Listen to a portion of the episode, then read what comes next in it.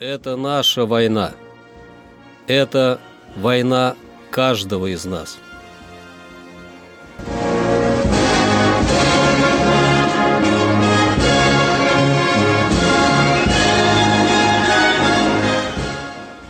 Проект информационного агентства «Регнум. Война. Хроника 1941-1945 годов. 22 ноября.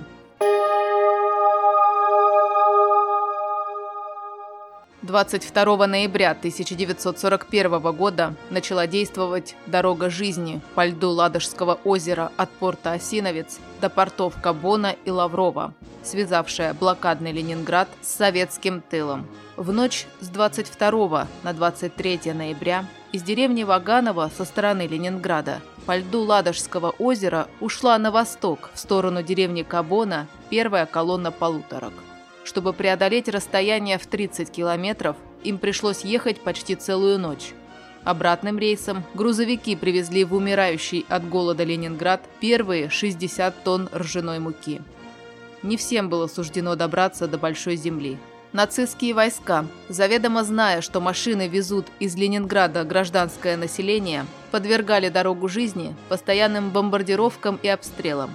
Люди гибли от бомб и снарядов – не успевая выбраться из провалившихся под лед автомобилей. С ноября 1941 года по март 1943 года по дороге жизни вывезли более миллиона человек. В блокадный город доставили свыше полутора миллионов тонн продовольствия и топлива. В теплое время года дорога жизни действовала как водная переправа, с помощью барж и других судов по Ладоге все так же под вражескими бомбами доставляли в город помощь и вывозили из Ленинграда людей.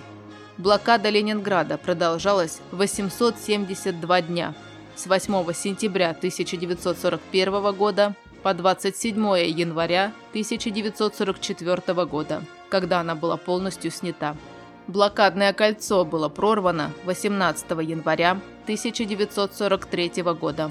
Блокада Ленинграда стала одним из самых чудовищных военных преступлений нацистской Германии и ее союзников.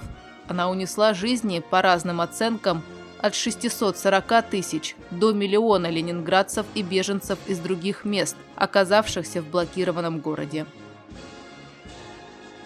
22 ноября 1941 года Великобритания в ответе на послание Совета народных комиссаров от 8 ноября сформулировала первую задачу, которую должна решить организация послевоенного мира – не позволить Германии в третий раз напасть на союзников. 22 ноября 1942 года части Юго-Западного фронта вышли к Дону в районе города Калач-на-Дону. Восточнее города, в районе Советском, появились передовые войска Сталинградского фронта. 22 ноября 1943 года войска правого крыла Белорусского фронта ударом из района Пропойска в Могилевской области прорвали немецкую оборону.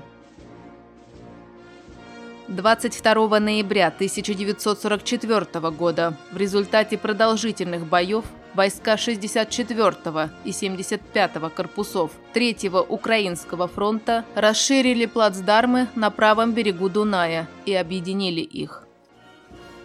Это наша война. Это война каждого из нас.